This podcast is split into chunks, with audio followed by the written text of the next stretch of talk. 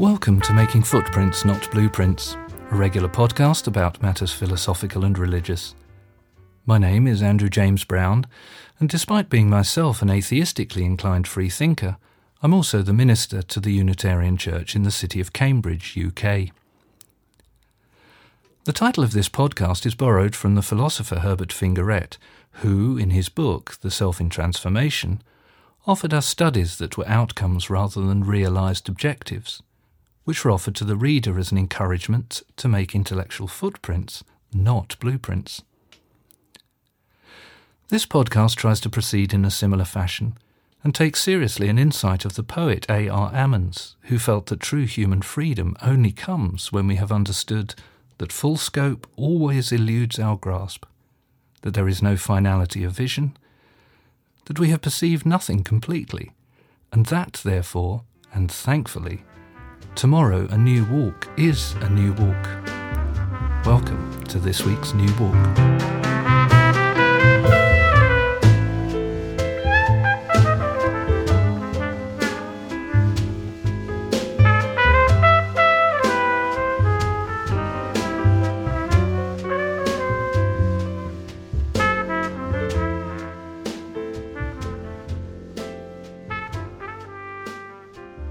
On the need to take even strokes, how Henry Bugbee's naturalistic philosophy might help us through the pandemic. As the COVID 19 pandemic continues and deepens, I'm more and more finding myself talking on the telephone or Zoom with someone who's found themselves in a very low and despairing state. The question for me, quite naturally, is what, with a clean heart and full belief, can I talk with them about which might, perhaps, genuinely prove to be of some help. As many of you know, for me, there is no recourse to the kind of theistic responses available to some of my more orthodox religious colleagues. But, fortunately, thanks to the 20th century philosopher Henry Bugbee, there is something that I am able conversationally to offer up to a struggling person without being in any way dishonest. In his extraordinary and unique book, called The Inward Morning, a philosophical exploration in journal form, it was published in 1958, Bugbee suggests that the non theistic naturalistic help available to us is something akin to, quote, the sea that carries us all alike, a sea of which trough or crest are but undulations. Unquote. So, what does Bugbee mean by this? Well, let me now unfold for you something of his train of thought. Bugbee feels that we humans are great insisters. We are creatures who feel that in order properly to be getting on, we must always be insisting we see to it. Obviously, there are many things we must genuinely be seeing to in our daily lives. But our background, go getting, individualistic neoliberal consumer culture quickly helps translate our seeing to this or that into anxiety and effort, trying always to take charge. As Bugbee says, this anxious and exhausting way of seeing to it, of creating the feeling that we are assuredly in charge, although it is sometimes learned and even profitable, it is not graceful and it is precisely this graceless way of proceeding which serves to hide something very important from our view. The image Bugbee chooses to explore this state of affairs is a swimmer who is flailing the water to keep from going down. As he notes, the flailing swimmer, in their desperate attempts not to go down like lead, either gracelessly and frantically tries to swim in a relaxed manner, or simply mistakes relaxation for inaction. In both cases, the frantic swimmer, desperate to see to this or see to that, cannot see that the best general way to go on well is to relax in an appropriate fashion.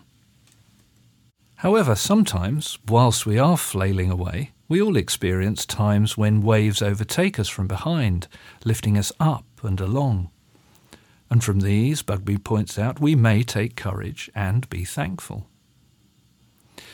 But our newfound courage and thankfulness can all too easily and quickly morph into the delusional thought that somehow, in the exhilaration of swift swimming, we can now claim as our own the power of the wave. But for Bugbee, this is demonic swimming, a state in which we suffer the illusion that we have not fallen into flailing, but have instead become masters of our element. Now, I'm not myself a great swimmer, but I remember experiencing just this phenomenon as a teenager on my first truly long distance cycle ride. I set off in the morning at a furious pace to travel as far as I could before, at midday, turning round to return home. At first, I fairly flew along and was amazed and proud of my supreme fitness and the high speed. Many miles were covered, and lunch was duly had in some pleasant sheltered spot deep in the Essex countryside, miles from home.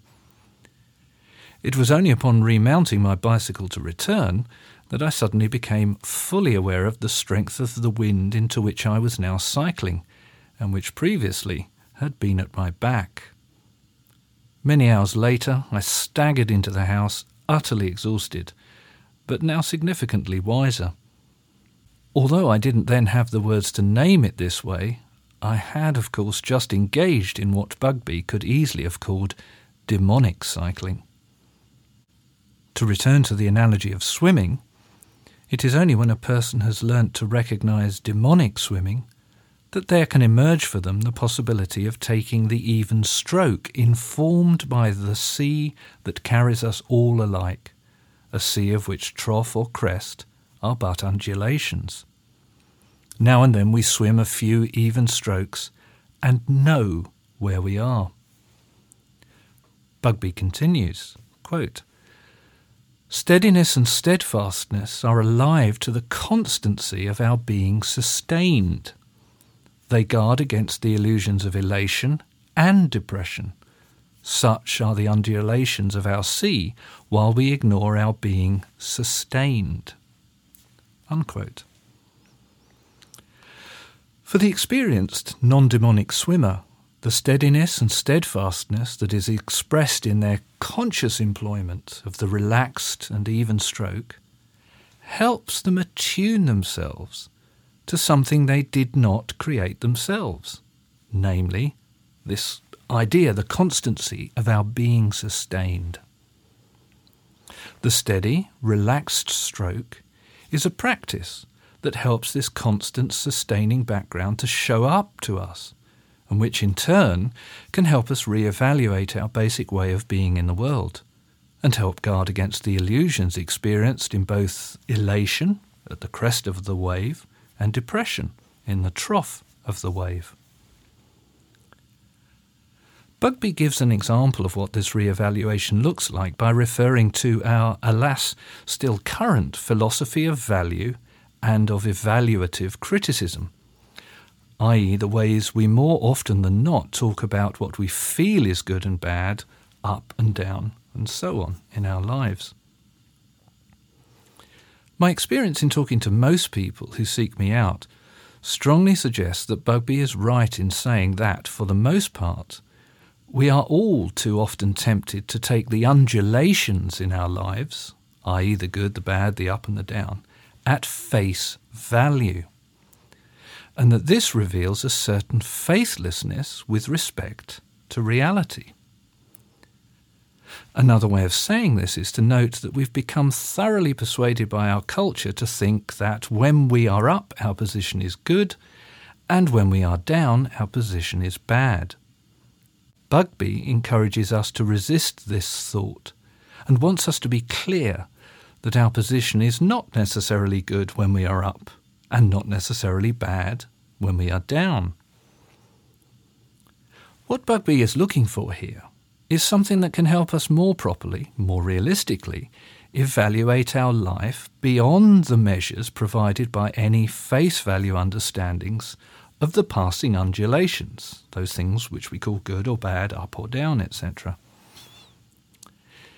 He finds this more appropriate evaluation present in something spoken about by the medieval mystic Meister Eckhart, Bugbee notes that Eckhart is guarded about our moments of joy, suggesting quite clearly at times the profound illusion we may suffer in elation. Now, what does this mean? Well, let's return again to the demonic swimmer. There they are, being carried forward by the wave. On its crest, they can see great vistas about them, and they simultaneously experience the visceral joy of being carried swiftly forward. However, according to Eckhart and Bugbee, this elationary experience, when taken at face value, simply serves to create a profound illusion, namely, the feeling that the power of the wave is somehow the swimmer's own, and that they have themselves, through their own insistence and power, somehow been able to see to it, whatever it is, and arrive at this magnificent moment of peak experience, one that truly tells them about how things truly are, all good and all high and lifted up. But, as should be clear from what has so far been said, this is, in fact, to be faithless with respect to reality, in that it has wholly lost sight of and forgotten this peak experience is only possible because of the sustaining sea. Bugbee feels that Eckhart was fully conscious of this danger, and that he wanted to say to us, as people have said in all religious traditions, that we learn to give ourselves up to the sea and come finally to trust in it only in the abyss of our deepest troughs. Again, what does this mean? Well, let's return to the demonic swimmer. It is often only at the bottom of the wave's trough that the demonic swimmer is finally forced to become acutely aware of their foundational conditions as a creature immersed in a sustaining sea of being together with all other things.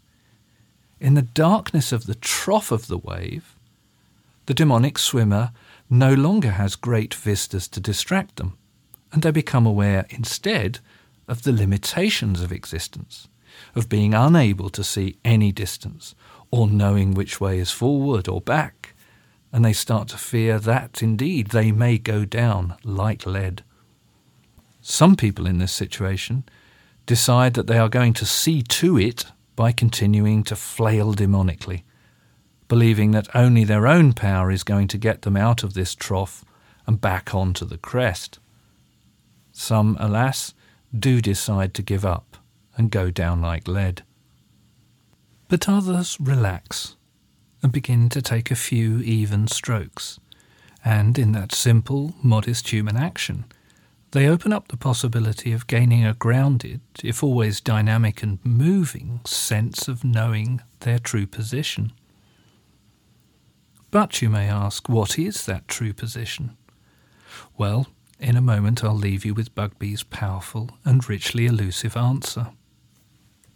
However, before doing this, I want to say that, thanks to the COVID 19 pandemic and its associated political and economic crises, we find ourselves in the midst of some seriously frightening rough seas, in which we are experiencing mostly troughs and only a few crests, such as those associated with our distant glimpses of effective vaccines. In this situation, we all, quite naturally, want to be seeing to it, getting things obviously done, to be in charge of our destiny, and so, to keep from going down like lead, we are all tempted to flail and succumb to demonic swimming. But as I hope Bugbee's train of thought reveals, demonic swimming will not save us. And the demonic swimmer's face value reading of our situation, in which they think that when they're up their position is good and when they're down their position is bad, is not going to get things done properly. It will not help us see to it properly. In short, if we carry on in this fashion, we will exhaust ourselves and assuredly go down like lead. Bugbee reveals that the best way to get things done especially in this moment, is to relax and begin to take even strokes. Indeed, this is why, during the pandemic, the only religious service I have been offering the Unitarian community in Cambridge, UK, where I'm the minister, is one which centres on a long period of mindful meditation, a service which, until lockdown, was our Sunday evening service. Naturally, I cordially invite all of you who are listening to this podcast to join us. Just be in touch via the email address found in the episode notes to this edition. In the notes, you will also find a link to a PDF of the service itself. I offer this service week by week because it's plain as a pikestaff to me that we all need to find a way to see that the extreme troughs and crests we are currently experiencing are genuinely and simply undulations of a sustaining sea, and that, therefore, our position is not necessarily good when we are up, and not necessarily bad when we are down, or indeed vice versa. Only when we have learned to take even, relaxed strokes through these undulations can we hope properly to gauge our true position and identify the few basic things that really count in this life, which make it both worthwhile carrying on and possible to carry on. So, to conclude, what does Bugbee, and indeed what do I, think is our true position? This is what Bugbee elusively says. Quote, the sense of the sustaining sea is bound up with the sense of communion with all the creatures swimming or floundering in it, as may be. The joys and the sorrows deserving our affirmation are those in which we affirm our togetherness with fellow creatures. These are true joys and sorrows, and as men and women have ever borne witness, they are true in their concrete understanding of reality and of our togetherness in reality. And that brings us to the end of this edition of the Making Footprints, Not Blueprints podcast. So, farewell for now, and remember, tomorrow a new walk is a new walk. See you on the path.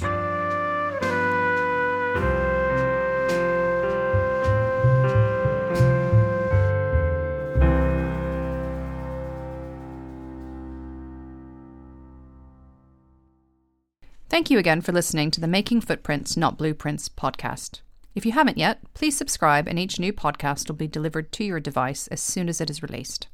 Also, if you'd like to join the conversation, please feel free to comment on the blog or come along to the occasional live online discussions which take place on Wednesday evenings at 7:30 p.m. GMT. Anyone is invited to ask questions and make comments on the issues discussed in the podcast. You can find all the necessary links in the episode notes. We look forward to talking with you then.